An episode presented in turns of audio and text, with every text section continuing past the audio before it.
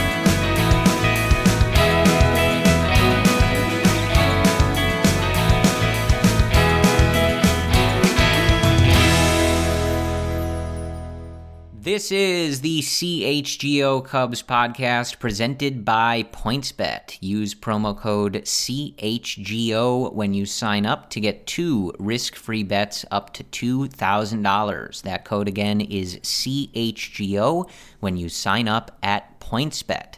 Hello, everyone. My name is Corey. I am joined, as always, by Brendan. And this time we are coming to you on Sunday evening. It is March 27th, and we are. Opening day is looming ever closer, Brendan. We are uh, about like a week and a half away from baseball mm-hmm. at Wrigley Field.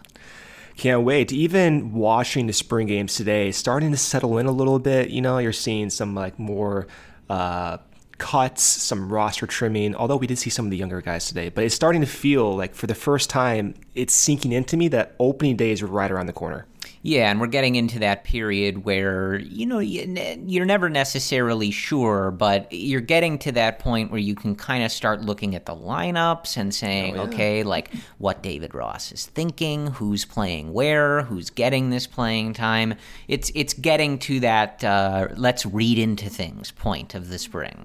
It is. And I'm maybe reading too much into things, like even extracting different quotes from David Ross and thinking, huh, you know, maybe, for example, we'll get into it today, but maybe like Michael Hermosillo, when Ross is talking about him, like I'm reading into David Ross's words. So I'm already doing that. I'm wait, maybe I'm ahead of you or other people and trying to figure out what our outfield and center field situation will look like.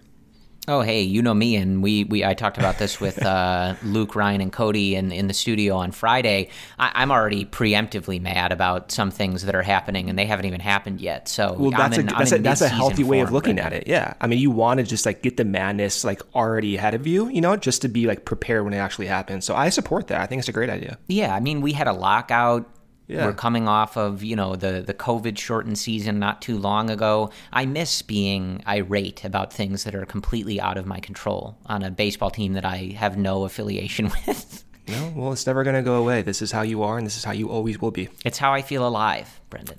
Yes, it's your only way of living. yeah. When I when I stopped complaining about the Cubs lineup and positioning, you'll wrong. know that something is wrong. Yeah, I know. I'll have to like call uh, nine one one. Yeah, it's time to put me in a home when I don't care about that anymore. Uh, all right.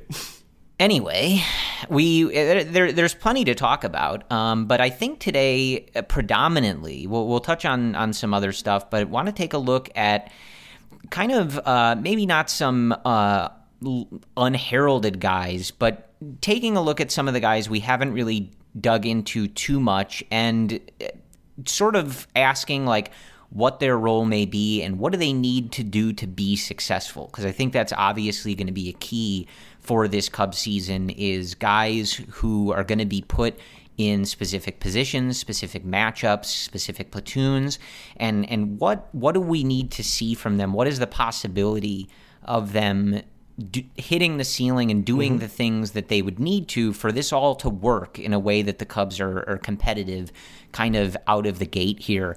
Um, but it's also interesting today, Brendan. Earlier on on Sunday, Kyle Hendricks went three innings, uh, struck out five, and only walked one, but did give up four runs. So I'm I'm fully expecting that there are uh, some folks out there that are uh, kind of like me, you know, ready to complain about the lineup. They're they're ready to panic about Kyle Hendricks, no matter how many times you and and the rest of our our CHGO guys uh, implore them not to worry about Kyle. I'm I'm I'm just assuming that four runs in a spring training game, even though none of this matters, is uh, going to work some people up.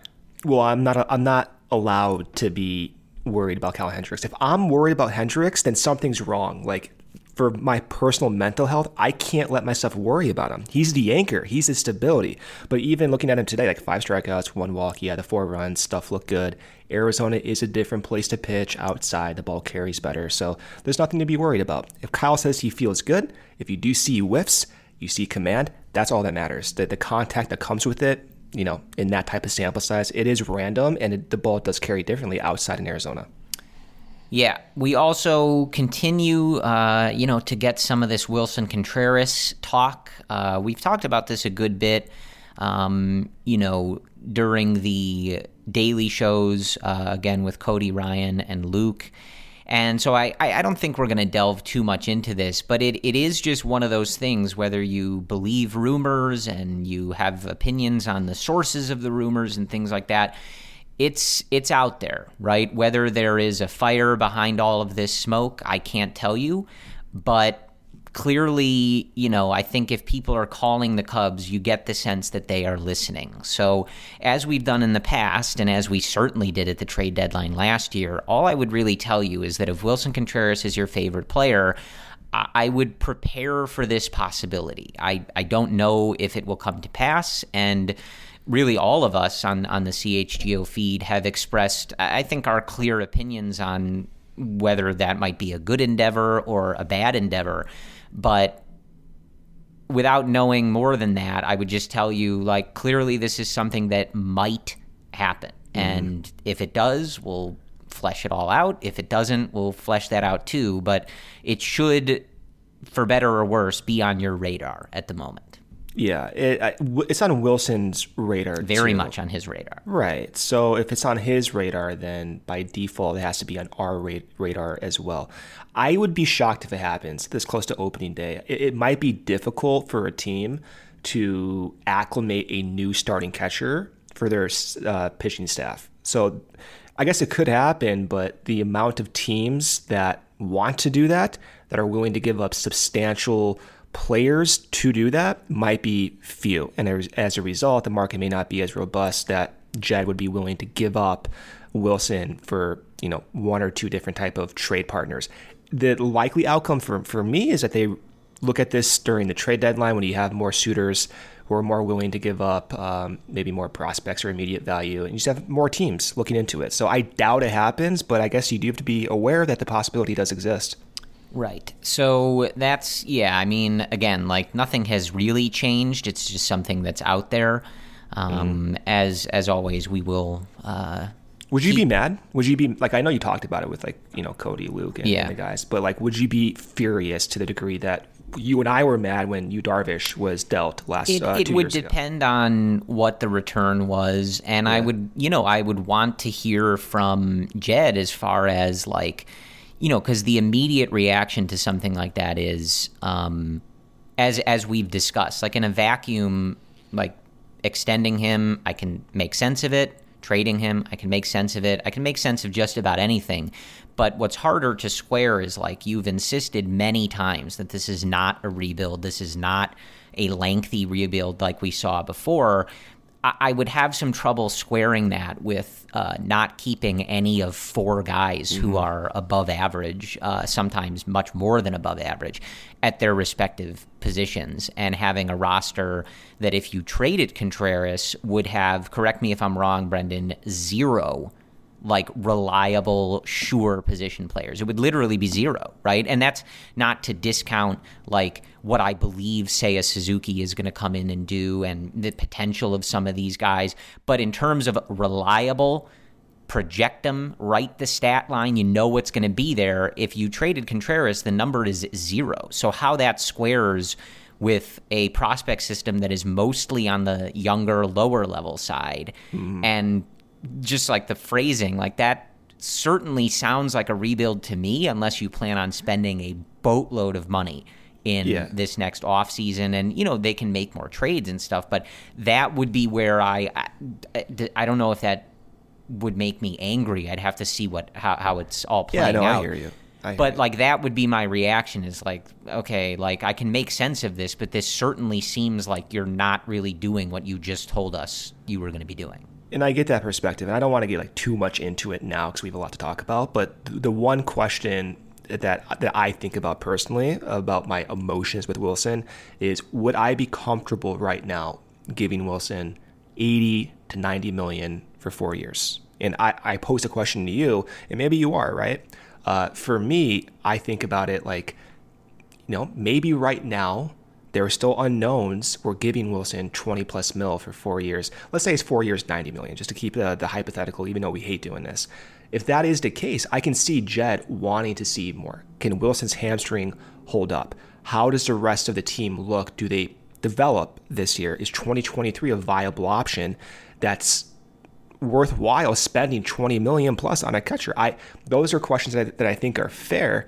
Um, so I can see why Jed is going through this process right now. I can understand it. Now, if Willson comes out by July, looks healthy, is not starting every day behind the plate, but rather DHing and still getting at bats and performing well, then that conversation becomes different. Where maybe you do want to give that 20 plus mil for four years, and, and it makes sense. But I, I see the thinking process with the front office, and it's an uncomfortable situation having coming off uh, an era where all the core players were dealt.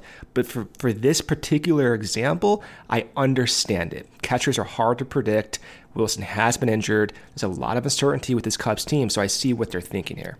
Yeah, and I mean, you know, my last thought on this would be again, like I can understand all of that part of where I would be a little concerned, and you sort of lean towards those comments about, okay, like how long is this really going to take, that type of stuff. You don't want to give Javi that kind of money. Okay, like you can play Nico there, and you have several like really good shortstop prospects. So, like, okay, I'm yeah. seeing the process there.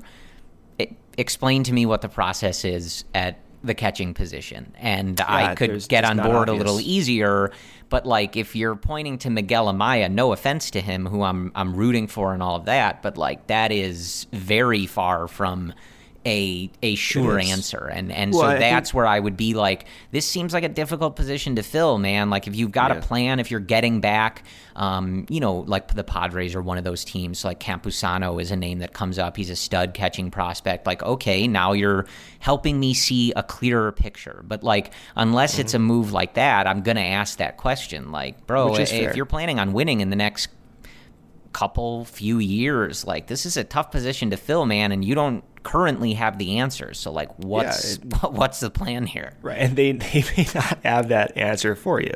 If you think from the 2015 to 2016 offseason when they got uh, uh, or rather the year before that when they got Miguel Montero, they traded two international free agent signings for Montero, right? So you don't know what the market even looks like, so it's hard to predict that. And then looking at the free agent market for, for catchers for the 2023 season, you can kind of squint and see like maybe signing someone like you know, like uh, Austin Barnes or Tucker Barnhart, you can see it maybe making sense, but to your point, that's not a high confident projection either. So you do have to weigh the consequences of giving up Willson and, and anticipating how you can fill that position. So it's part of the conversation. Yeah. Uh, I don't know. I, I, I, I see the risk though, and I think Jed is making the right call doing this. It's uncomfortable, but I see it, and I, I think I agree with it.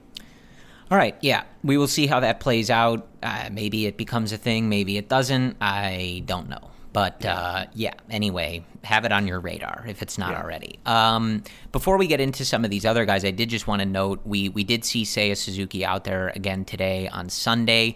He worked a walk. Um, he got to the plate three times.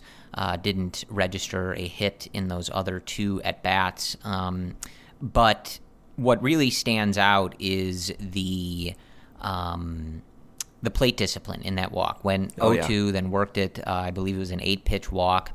And what is uh, particularly something something I just want to draw attention to is this is what you expect to see from him. In addition to plenty of other uh, really strong attributes, he is bringing over a a a command of the strike zone, plate discipline, a lack of you know chasing and missing pitches out of the zone.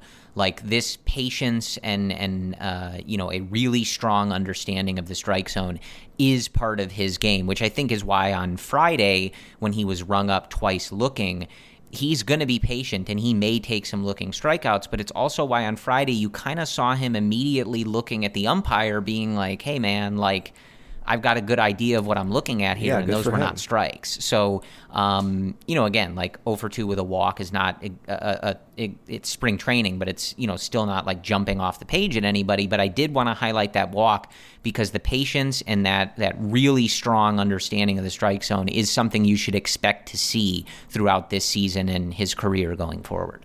And a uh, friend of the podcast, Matt Clapp, pointed out something I found fascinating.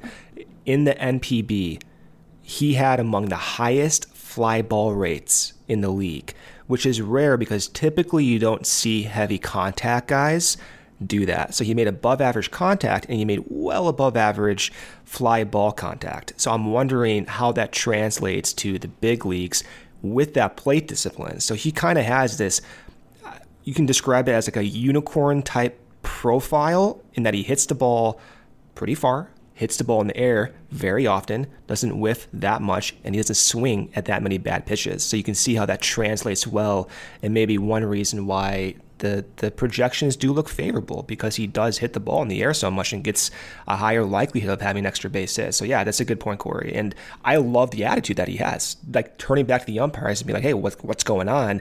In his first week and like what second or third game playing uh, uh, baseball in America, that's that's a huge sign. That's a huge confidence sign, and we know with his interactions with his teammates, he seems really comfortable, like really, really comfortable. And in that first game when he struck out twice, uh, apparently he spent well beyond his allotted time in the batting cages because he was so quote unquote pissed.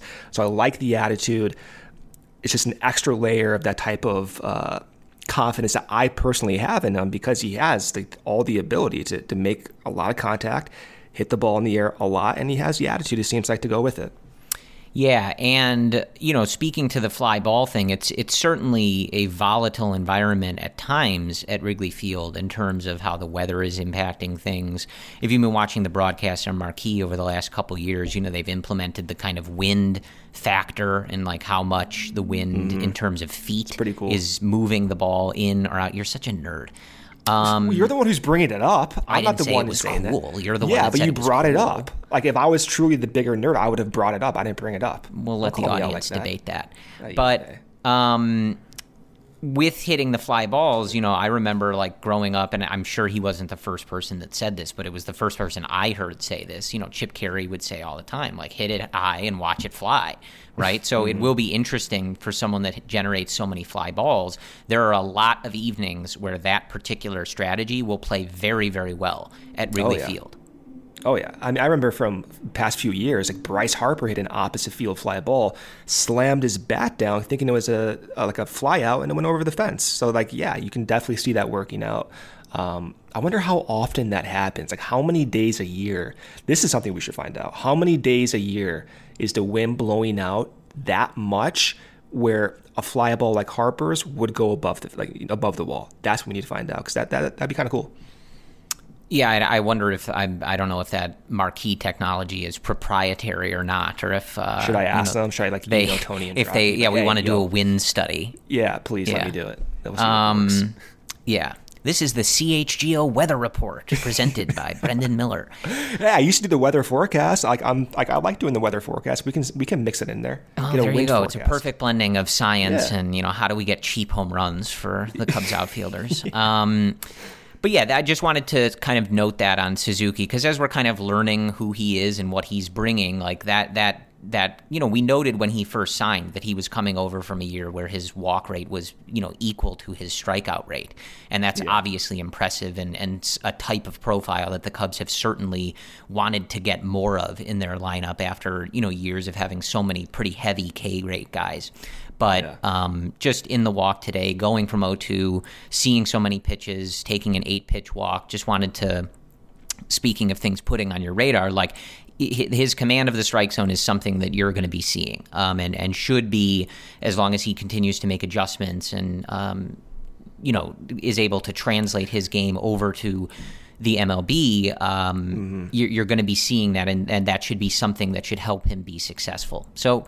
Wanted to turn uh, to we we are, we're doing this audio only, so we don't have that really awesome graphic uh, that the production team put together for us of Brendan in his pitching lab coat. I could not believe they made that of me. I That saw was it, I almost I almost teared up. That yeah, was amazing. that was great. Well, it's I mean, you know, and this is one of the things we told all of you listeners here, like when we were joining CHGO, that there was a lot of stuff we were excited about, in in addition to the team and everybody we'd be working with and the content stream and stuff like that, having a producer to help us, you know, go live and, and do it on YouTube on occasion and make graphics for us and things like that and pull up Brendan's charts and things like that. And yeah, they got him in a lab coat with a little beaker. I don't know what you're making in that beaker. I don't know if I want to know, but I don't know. Um, it's a secret. yeah. Anyway, uh, we're we're gonna head in there for a minute here, whatever we're calling your your laboratory, and uh, th- this is one of those things where like I I want to ask this, and we've preached this for years. If you've listened to us uh, for any amount of time, when we get to spring training, not to look at like the results too much, and to always remember, especially with pitchers like you never know what they're working on. And i know i think ryan brought this up uh, on the show when we were talking on friday about how he, he spoke to some of the pitchers justin steele and a bunch of these guys. And you know they'll tell you like yeah i'm going out to work on this today. Like i'm not i think he said he asked uh, i don't remember if it was steele but he asked somebody about the, his changeup and he said yeah i didn't throw that today because i'm just not working on that today. And so you always have to keep that in mind. But i i want to I, I feel like knowing that and, and always kind of having that mentality, I wanted to ask about Alec Mills after an outing like Friday. That when you watch on TV and you look at the stat line, it's gross, right? He goes an inning and two thirds, seven hits, six runs, three of them earned, a walk, a strikeout, but he was getting killed. Um, We had that on in the studio before we went on the air on Friday because we were, uh, you know, trying to watch Suzuki's first plate appearance, and just, I mean, rocket after rocket after rocket off the bat. And so what I what I want to turn to you, Brendan, is like one, I, I'm I'm assuming that uh, you know, as we've just been saying, like a spring training outing isn't that important. But what we did see in that outing is, I think, something that Mills is going to have to look out for, which is when he doesn't have the stuff to get away with too many mistakes, and when the pitches leak over the middle of the plate, you're you will see results like that. So what I'm turning to you for is David Ross has said that at least for now, like one of those first opportunities to get starts is going to go to Alec Mills. And we've seen over the years performances from him that warrant him getting that shot, right? He's he's played uh, a role on this team for the last couple years, and he's also been willing to do what the team asked of him, right? Even though I think he'd prefer to be starting if they put him in the bullpen, he did it and, you know, was happy to do it what does he need to do to be successful? And and when you look at an outing like Friday, what is the key for him to avoiding seeing those pitches leak over the middle of the plate and getting results like he did on Friday? What are the keys for Alec Mills to take a starting spot and and maybe hold on to it for this whole season? Okay. We'll, we'll talk about Mills after we do a break from our sponsor here. The best way to support CHGO is to download the PointsBet app and use code CHGO when you sign up. If you do that right now, you'll get two risk free bets up to $2,000. But that's not it. If you make a $50 or more first time deposit, you'll receive a free CHGO membership, which unlocks all of our web content, and you'll even get a free shirt of your choice from the CHGO locker. That's $2,000 in free bets, a free CHGO membership, and a free t shirt from the CHGO locker, all for making a $50 first time deposit at PointsBet. If you have any questions, you can email pointsbet at allchgo.com and we will help you out. Your home for live in play betting just got even better. Introducing PointBet's new feature, Live College Basketball Same Game Parlay. For the first time ever, you can build a perfect live game same game parlays only with PointsBet. Combine your favorite bets anytime during the game. Want more? You can also boost your live same game parlays, watch live, parlay live, and boost live with PointsBet. And now online sign up is available in Illinois. You can download the PointsBet app right now and register your account from start to finish, all from your phone. Plus, during PointsBet Match Madness, all users can earn up to $100 in free bets during each round. Just place a $50 pregame wager and get a free $20 live bet to be used for that round. So, what are you waiting for once the game starts? Don't just bet, live your bet life with PointsBet. Gambling problem, call 1 800 522 4700. And before I turn it back to Brendan to break down Alec Mills, want to remind you of all that we are doing at CHGO in addition to the Cubs content that you are hearing from us and Ryan and Cody and Luke on a daily basis.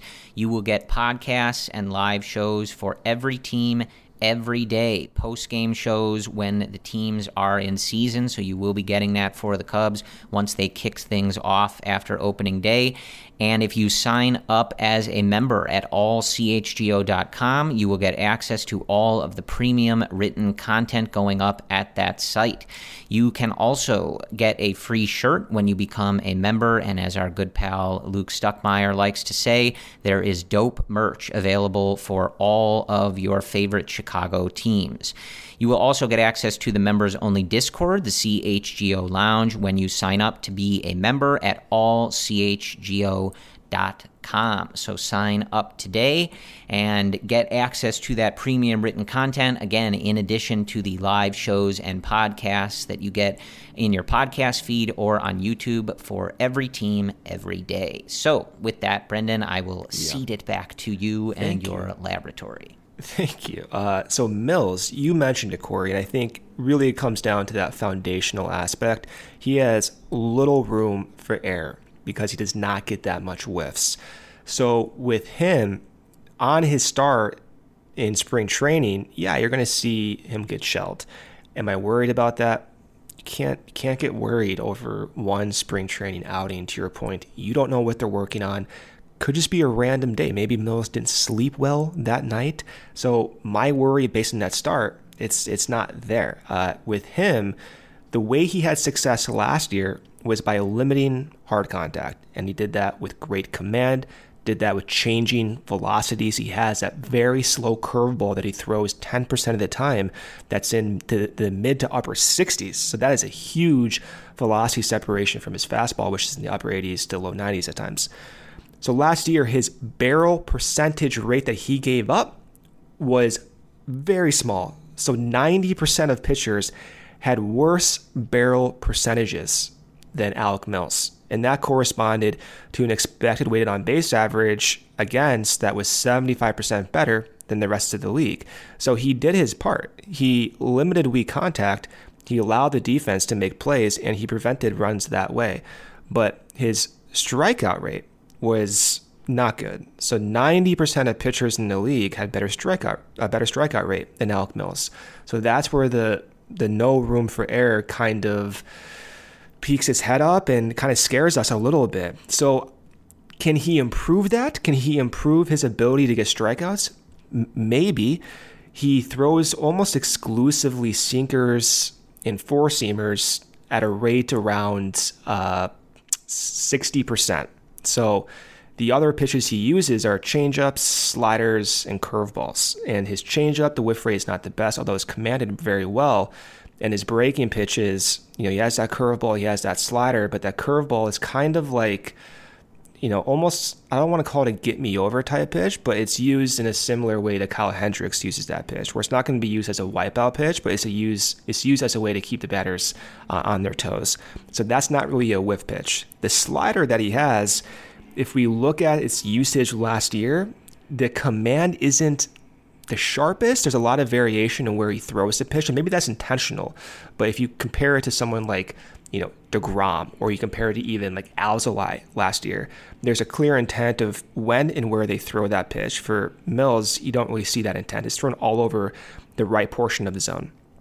So the way he has success is either one, by continuing what he was doing last year and making slight adjustments against the league in a way that you can maintain that weak contact, although it's very difficult to do that and then the second way you can have success is you develop maybe that sinker or, or that slider rather. That way you get more whiffs. You limit the contact. You limit potentially, even though you give up not that much hard contact, you still limit that that type of con- of contact. His slider, and this is the last point, I'll turn it back to you. His slider may have potential to be improved. Maybe it's a sequencing thing, but if we look at his spin based movement, the axis in which it turns is similar to Marcus Stroman's slider. So it spins at around nine o'clock. You can look look at your watch and, and, and envision this. And in comparison, his sinker spins at three o'clock. So you have this drastic differentiation between those two pitches, which is what Stroman has. Um, and that's why Stroman's breaking pitch is gets whiffs. So maybe there's a way, maybe Stroman and Mills can talk to each other. Maybe there's a sequencing thing they can do. Maybe there's a way that you can change location in which you throw your slider that makes it more effective. So I think either one, to summarize here, one, you just keep continuing weak contact um, and hoping that your command stays sharp, or two, you actually have to improve a secondary pitch. But for a fifth starter or fourth starter, you know, expectations, if you're even slightly below league average, even slightly below league average, is still, I think, acceptable when you start piggybacking um, multiple innings from your bullpen. If if we're looking at maybe right now it's Alec Mills, Justin Steele, and maybe you know if he can get ramped up and stretched out, Drew Smyly. Yeah, is there one of those guys that is particularly the most interesting to you? If you were were telling fans hey, I, like if this guy gets a shot, there's the potential that this is the most exciting of the group. Is is one of them the answer for you? Oh yeah, it's Justin Steele, right? Big lefty, throws mid 90s. Already has a slider that moves way more than your average lefty, and he developed a curveball last year, so he's already showing the capacity to adjust and then develop more pitches. So he's kind of in that same tier as Adbert Alzolay in that you don't know how much better he's going to get, and that excites me. And he already has the stuff that Mills naturally doesn't have. But what Steele doesn't have, that Mills does have right now, is that sharp command. But for me, I always kind of yeah, and the no hitter. Well, for now. So for me, like I'm always going to default to that type of stuff. Um, and stuff can be sequencing. It can be like what Kyle Hendricks does. It doesn't have to be like mid 90s and sharp breaking pitches and everything. But it's the, it's the way you work off that fastball, which makes Hendricks so well. And I think Justin Steele also has that potential to work his breaking pitches and his secondary pitches really well off that fastball, which gets me excited. Okay. Yeah. I mean, I, I think all of that is fair. I, I really just wanted to talk about it because you know, you see an outing like Friday, and you know Mills is is be, because of the the the nature of how he pitches in his stuff. Like that's that's kind of how it is a lot of the time. Like there's going to be great outings, and there's going to be blow up outings. Um, and I just thought coming off of Friday, it was a good opportunity to kind of put everything that we've talked about. Like you know, you don't want to read too much into spring training. You don't know what they're working on, but you know, some people may look at that and, and be concerned about whether, yeah, you know, or not Mills can can do the job and should be getting starts, et cetera, et cetera. So I think just good to uh, dig into how he can be successful and um, you know be a good back end member of this rotation. Are you are you worried about Mills? Does that start worry you? No, I mean, I, I no, I would be quite the hypocrite if I cared about spring training and how much over the years I've railed against paying attention to spring training. So no, um, But you Just know, highlight just, the potential of what could go wrong. well, yeah. I mean, it- it's Yeah. just again like it, it was the type of outing where you you you know again like you don't have the overpowering stuff, and so when the command isn't there, it's gonna get killed, and the Rockies Yeah. were feasting on it. So, uh, yeah, I think a good opportunity to dig into like how do we avoid this? What can he best do to be successful? But no, and and again, like you know, if the if this team was, um, you know very, very serious about winning the World Series, which I don't think that they are at the moment. Um, you know, I, I don't know that I would love him being uh, the four or wherever he he may slot in, but I do think that you know, kind of like Ross has said, like he's he's played a role on this team for the last couple of years, and I think um, it's it's good to see guys who who do that get rewarded with an opportunity to kind of take things to the next level. Whether he does that is up to him and, and the pitching staff and, and the coaching and how they best go about these game plans. But it is always good to see a guy who's played a role and, and done what's asked of him and, and delivered some some good results at times get that get that shot. So Yeah. um, want to transition to somebody who hit two home runs today, uh, some very long home runs, and that would be one Patrick Wisdom. And where I want to go with Wisdom is, is actually kind of a, a similar discussion. Um, you know, he's looked at as the third baseman or part of a third base situation, maybe with Jonathan Villar. We kind of have to see what David Ross is exactly going to do there. And we're actually going to talk about Jonathan Villar after we talk about wisdom. Um, but, you know, really just, I, I feel like we haven't focused too much on Patrick because he's been one of the uh, kind of few guys we, we sort of just knew was going to get some playing time on this team. And as the lockout was going and they were kind of constructing this roster, he was not really one of the questions. I don't think how many games he plays or exactly where uh, is something that's yet to be seen. But you know, we knew he was going to be in the plans coming off of the season that he did last year, setting the Cubs rookie home run record and all of that stuff. Um, hit two home runs today. He had spoken to uh, Meghan Montemurro with the Tribune pre-lockout ending. Uh, that he had made some tweaks to his swing and stuff, and you documented a lot over the the 2021 season the kind of issue that he saw with the rising K rate. It was 40.8 percent his strikeout rate last year, which is quite high, uh, and it was a lot of velocity up in the zone, which was you know sort of the uh, key point for him and, and you know an adjustment that he clearly needs to make. So when you're looking at him coming into this season, firstly, I'm curious if when you watch these home runs today, now that we're getting footage of him out in Mesa, do you notice uh, a mechanical change, or is it something that you know we can all see on TV, or is it a little more subtle than that? And similar to Mills, like what does he have to do to continue the success that he saw? And I, and I'll preface your answer by saying like he had a almost 41% strikeout rate, but you know, and he, he only hit for a 231 average, but in terms of some of these advanced metrics, right? Like he did pop 28 home runs. He had a 115 WRC plus, was worth 2.3 wins above replacement. So even hmm. with that kind of astronomical strikeout rate, he was a productive player. And in terms of what the Cubs are doing this year, that's what they're looking for guys who can be above average at a position and produce for them. So hmm. what does he have to do to continue that success? Are there ways for him to cut down that K rate and still be successful? What are we looking at with Patrick Wisdom here? Well, the the big gap in his game right now is those high fastballs. You mentioned it right there.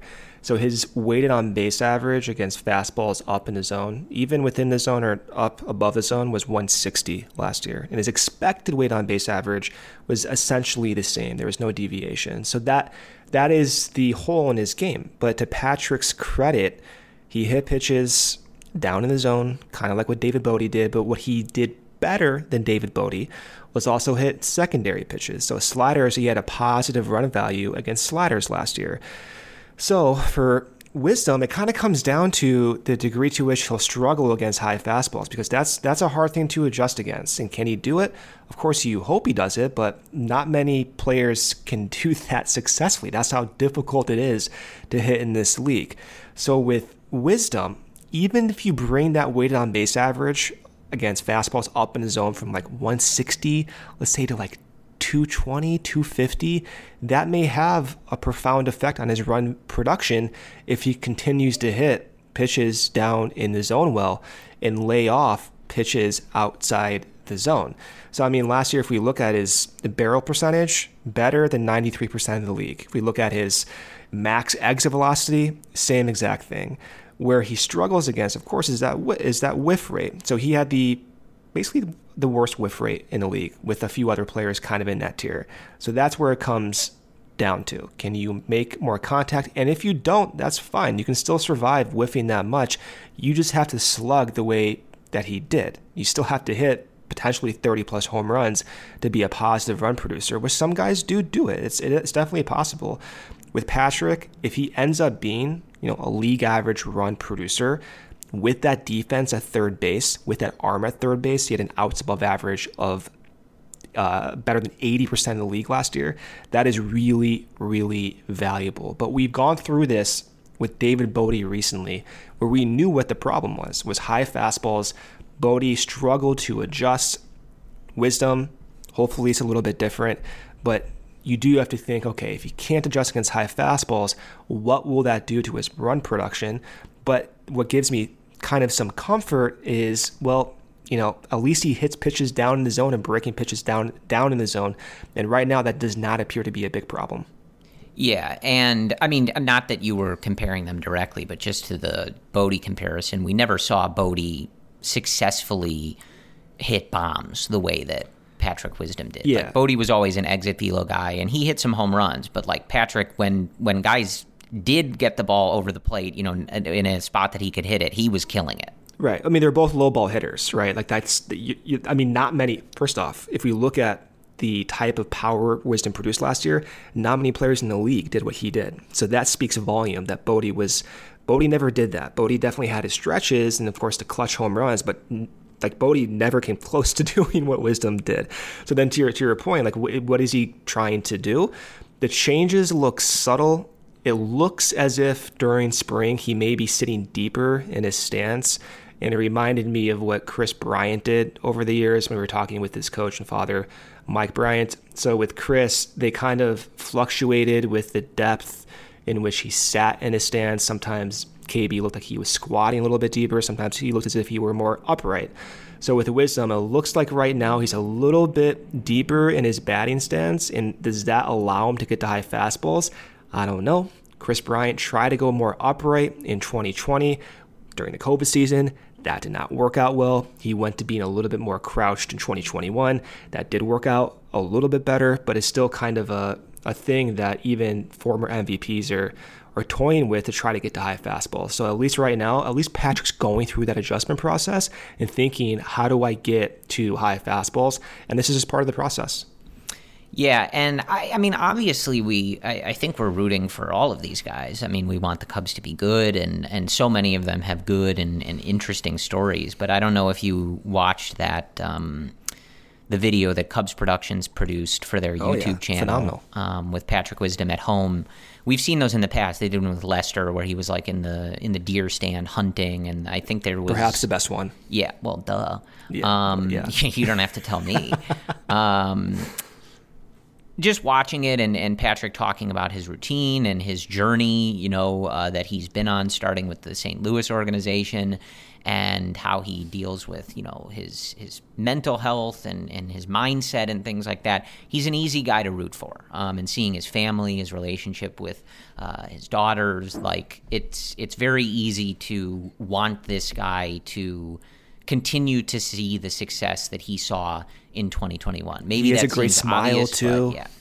Yeah, I mean, yeah, I, I felt the same. Look, I feel the same way about most of these players, even David Bote. It's it sucks that right now with all the injuries and the trouble adjusting, like David Bote had a great story. Came up, he almost quit baseball, got his 15 mil, and, and, and made it. So you want these guys to succeed, and Wisdom's just another one of those guys that you hope succeeds. And yeah, I hope I hope he does. It's it's just hard, it's hard to get confidence in in any player who's not like a perennial all star because this is how hard baseball is. It's Yeah. really hard to adjust. When I was going to ask you, I mean, obviously, there's not like a particularly like quantifiable way of answering this this type of question, but I was you sort of touched on it, but I was going to ask like how realistic is it for a guy to even make this type of change? Like how frequent can a guy be really bad against a particular type of pitch and make the adjustment to kind of root out that hole in his game? You don't see it that often. If you saw it that often, then we wouldn't be having this conversation, right? I mean, right. you can think of recent examples like Josh Donaldson made the change, uh, going even back further, Jose Bautista, Mike Trout's made a change against high fastballs, but he's like a generational talent. KB did make the change, but he's a former MVP. Um, you know, Rizzo's made changes against inside fastballs by moving closer to the plate. So it does happen. Sometimes it's random. Sometimes you get the right coach involved. When in Rizzo's case, it was Eric Hinske. Um, but it's hard. I mean, even Corey, even Javi made the necessary changes. With it's kind of funny because we've not bashed him, but you know the sum of his work was not the greatest. With Chili Davis, like Chili Davis did allow Javi to make his stance more upright, open up, open him up a little bit, and Javi had his best year as a result. So it does happen. It's just a rarity. Yeah, I think that's uh, I think that's fair. So it's it's going to be interesting to watch with with Patrick and and you know really just seeing how often he's playing at third, if he's uh, spelling Frank at first base at all. We I know we saw that in the 2021 season, and yeah, I mean a, a big key is you know can he adjust to the way that pitchers attack him and and what that does to his overall numbers. So that is something to look for. Another player, uh, because he's on the Cubs, we are rooting for him. Uh, Jonathan Villar. I feel like we haven't really talked about him too much because, um, you know, his signing was amongst that kind of flurry of moves the Cubs were making. Spring training was starting again. There was just a lot going on. And, you know, a, a, a versatile, valuable player, uh, but, you know, doesn't, I, I, I'm not necessarily surprised or, or judging anyone yeah. for not being overly excited about Jonathan Villar. But I, I think he's going to be a, a, solid contributor to this team. He's coming off a 105 WRC plus in 505 plate appearances for the Mets. Uh, can play kind of all over the field, um, and it's you know he's another one of those guys who it's going to be interesting to see how David Ross deploys him and in what situations he's using him, who he's playing over on particular days, things like that. Um, but I, I think that Cubs fans are going to he, he's a he's a valuable player. Um, what role he'll play, we'll see. But I think this was a, a solid kind of under the radar kind of ad for Jed. Um, everyone it was also at the time where everyone was hoping for Correa or you know Trevor Story or things like that and you know that that's fair and you know that we were maybe aiming a little higher but not necessarily a reason to not be intrigued or at least interested sure. in the signing of someone like Villar. sure so it's a good comparison because we were just talking about Patrick Wisdom's inability at the current moment to hit high fastballs. So Villar is not the greatest at hitting high fastballs, but he does have a weight on base average against the same pitches uh, of 250, right? So that's where the comparison comes in with with Wisdom. Maybe you have a pitcher on the mound that is a super high fastball guy, has tons of carry on the pitch, and if you just play your percentages, maybe that day Wisdom does not play. Maybe that's Villar's day. So the flexibility Ross has, not only with Villar at third base, but the ability to then move him to shortstop or second base. Or for some reason, if Frank, if the matchup does not suit Frank well that day, to your point, Corey, you have Wisdom go to first base, and then you have Villar, go to third base. And we're not even talking about what they do with Alfonso Rivas at first base and even in the outfield as well. So the flexibility that Villar creates and the ability, because he can fill multiple infield positions where you can move around even Rivas to the outfield because now you have this flexibility is huge. And it makes just watching this team although there's a lot of uncertainty, of course we wanted them to spend more money. Of course you wanted Correa. This is where the intrigue for me comes into play because Ross got his wish. He wanted to emulate, and he just emphasized this. He wanted to emulate uh, the Giants template. So you have a chance here. Maybe not as uh, perfect as the Giants did, but you do have a chance to mix and match, play the matchups, get guys at bats in a consistent way by moving them around a lot. So that's where I see Villar's value come into play.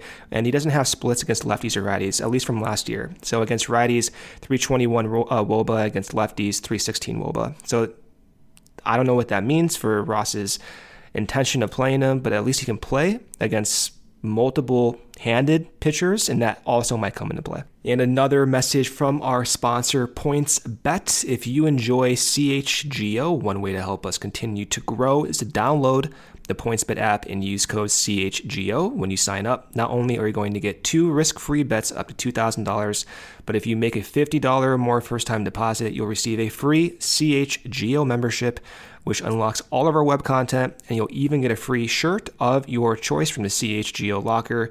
If you have any questions, email pointsbet at allchgo.com and we'll help you out. And in case you missed it, online signup is available in Illinois.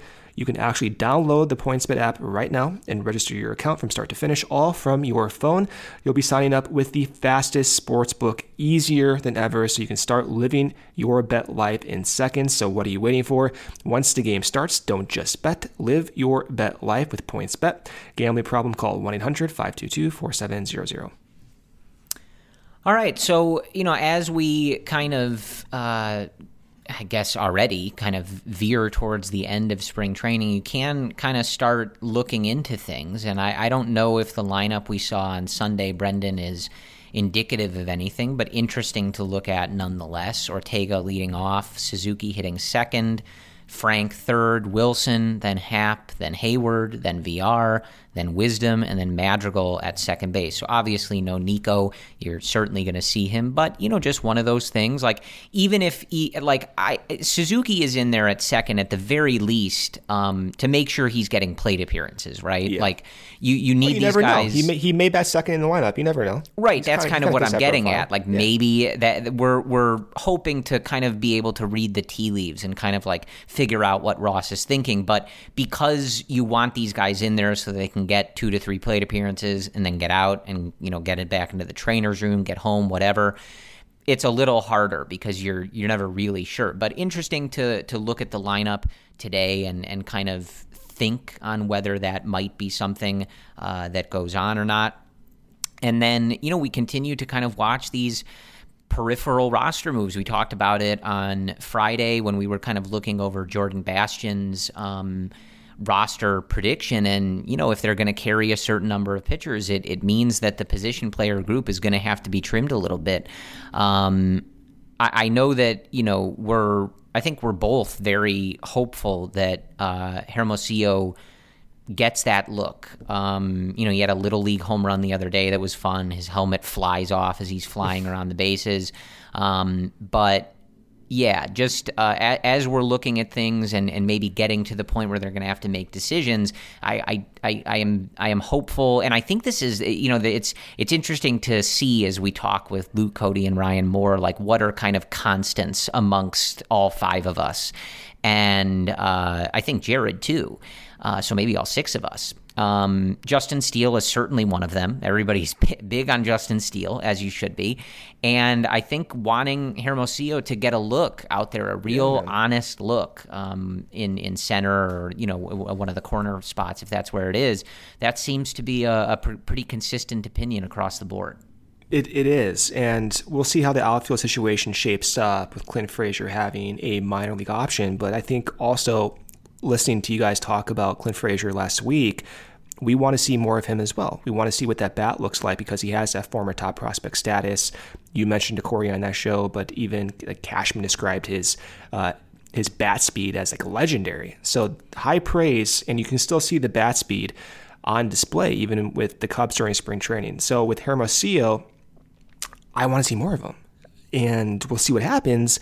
But my concern is right now love Jason Heyward, the attitude, the leadership, the ability to maybe mentor some of these young guys. But my concern is that his playing time will will stall or hinder the opportunities and development of someone like Hermosillo, who's older himself, but still, even Ross today mentioned about Hermosillo, he's a quality defender. In fact, Ross said, "quote He's a good athlete, probably our better center fielder as far as just metrically measuring out End quote.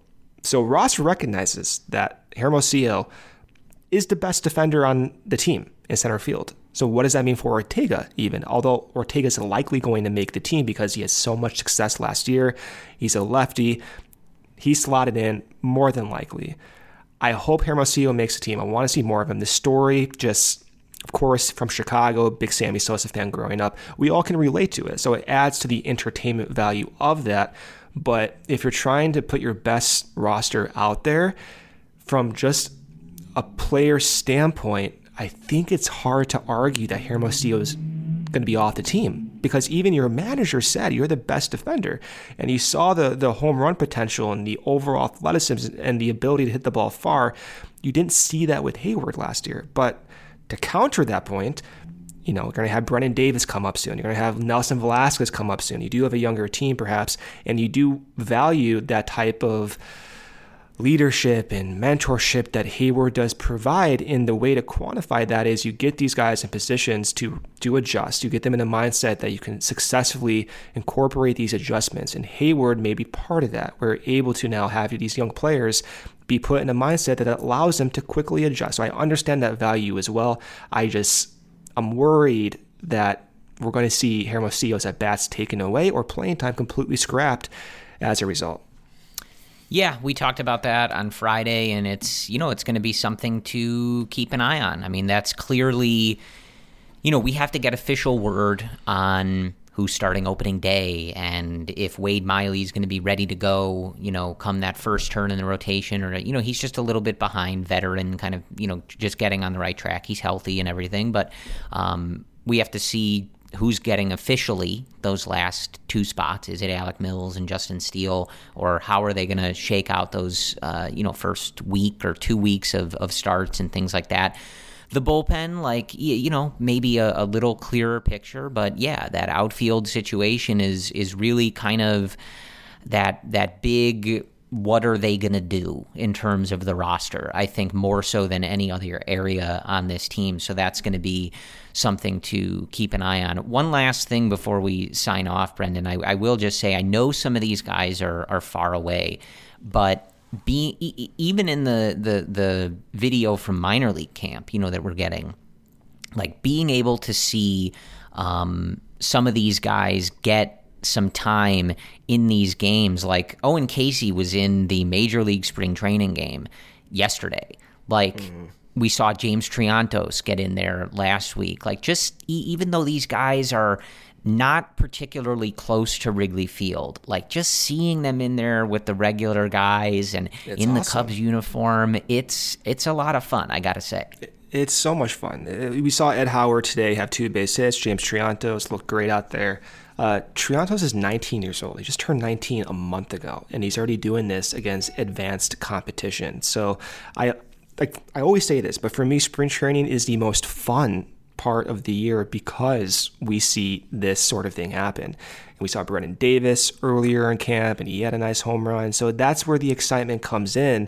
And it's a nice reminder as you watch some of these current big leaguers and you hope they adjust.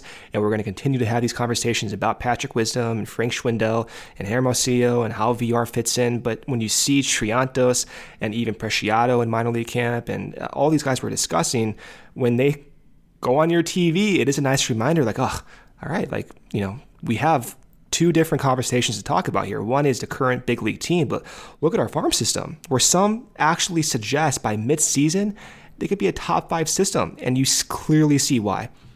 Yeah, and that's and that's something to in addition, you know, to things to keep an eye on. That that's one of them too. And I and I know that the focus is so much on the system and building that next great Cubs team, but you know, when you this is a big year for the system for for many reasons, but in terms of how quickly this process goes and how soon we see that next great Cubs team, a lot of these guys taking that next step, moving up a level and showing that they can play at that level and producing. And, you know, like you said, like where they rank in terms of a system and where all these prospects rank come the middle of this season, that's big, not just for those players individually and where they fit into potential plans as the Cubs go forward here, but at some point you, you probably assume that Jed maybe swings some of these guys for controllable pitching or you keep saying that. You've been you know, saying that for the past I, well, like he said months. it. Yeah, he said he was going to do it. So I'm, I'm, a little surprised we it. didn't. I'm surprised we didn't see it this offseason. I thought we'd get, we would get it for at least one guy, but Right. yeah, like I'm interested too. But maybe it doesn't happen, Corey. Maybe they just all come up and they win another another World Series. You know. that that would be lovely. However they want to go about it, let's just get to that point as quickly as possible. But that's that's kind of what I was getting at. That like this Yeah. is a big year for a lot of these guys. If you see like all the guys that we've been hyping up and that you're reading about on the on the you know wonderful prospect coverage that's all over you know Cubs social media and the Cubs blogs and things like that. If a lot of these guys continue to make those strides and you know like Triantos is a good example where they draft him, he's coming out of high school and a lot of people you know could kind of tell with the pick that the Cubs were very high on him and then what he goes out and does eh, you know over his the, the short period and especially in the fall league like you know he's raising eyebrows right and if that type of stuff keeps happening with these guys again, it improves the timeline for those players if the Cubs bring them up and develop them and they play for the Cubs, but it also builds that ability for Jed to maneuver things around.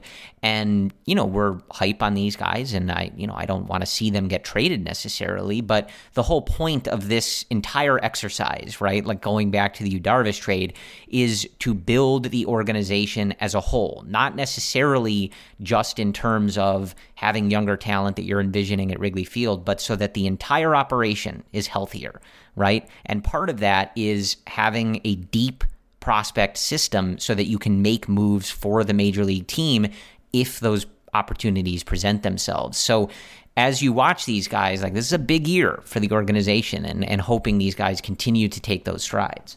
And for me too, even hearing about Nelson Velazquez, I forgot about Nelson Velazquez because you heard so much about Peter Crow Armstrong. You heard so much about Preciado and Triantos and Ed Howard and some of these other top prospects, even Brailyn Marquez coming back.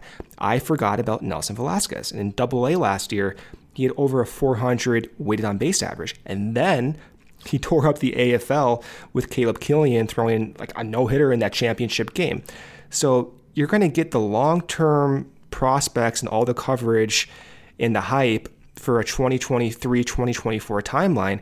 But within months, like maybe weeks, Nelson Velazquez's name may come up, Brennen Davis's name may come up, Caleb Killian's name will come up, and you already have a little bit of a flow coming in this year immediately. So you, you still have so much to cover and so many players to watch, and it's exciting. It's, it's a weird time because you wanted the Cubs to make more moves, but this is why I keep coming back saying I'm intrigued by this season because if everything goes well, which is not likely going to happen, you can see them kind of sneaking their way into 82 wins.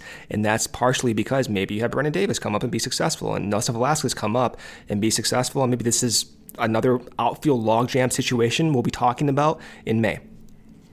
Yeah, absolutely. So, uh, you know, plenty to uh, be monitoring and to be interested and intrigued about.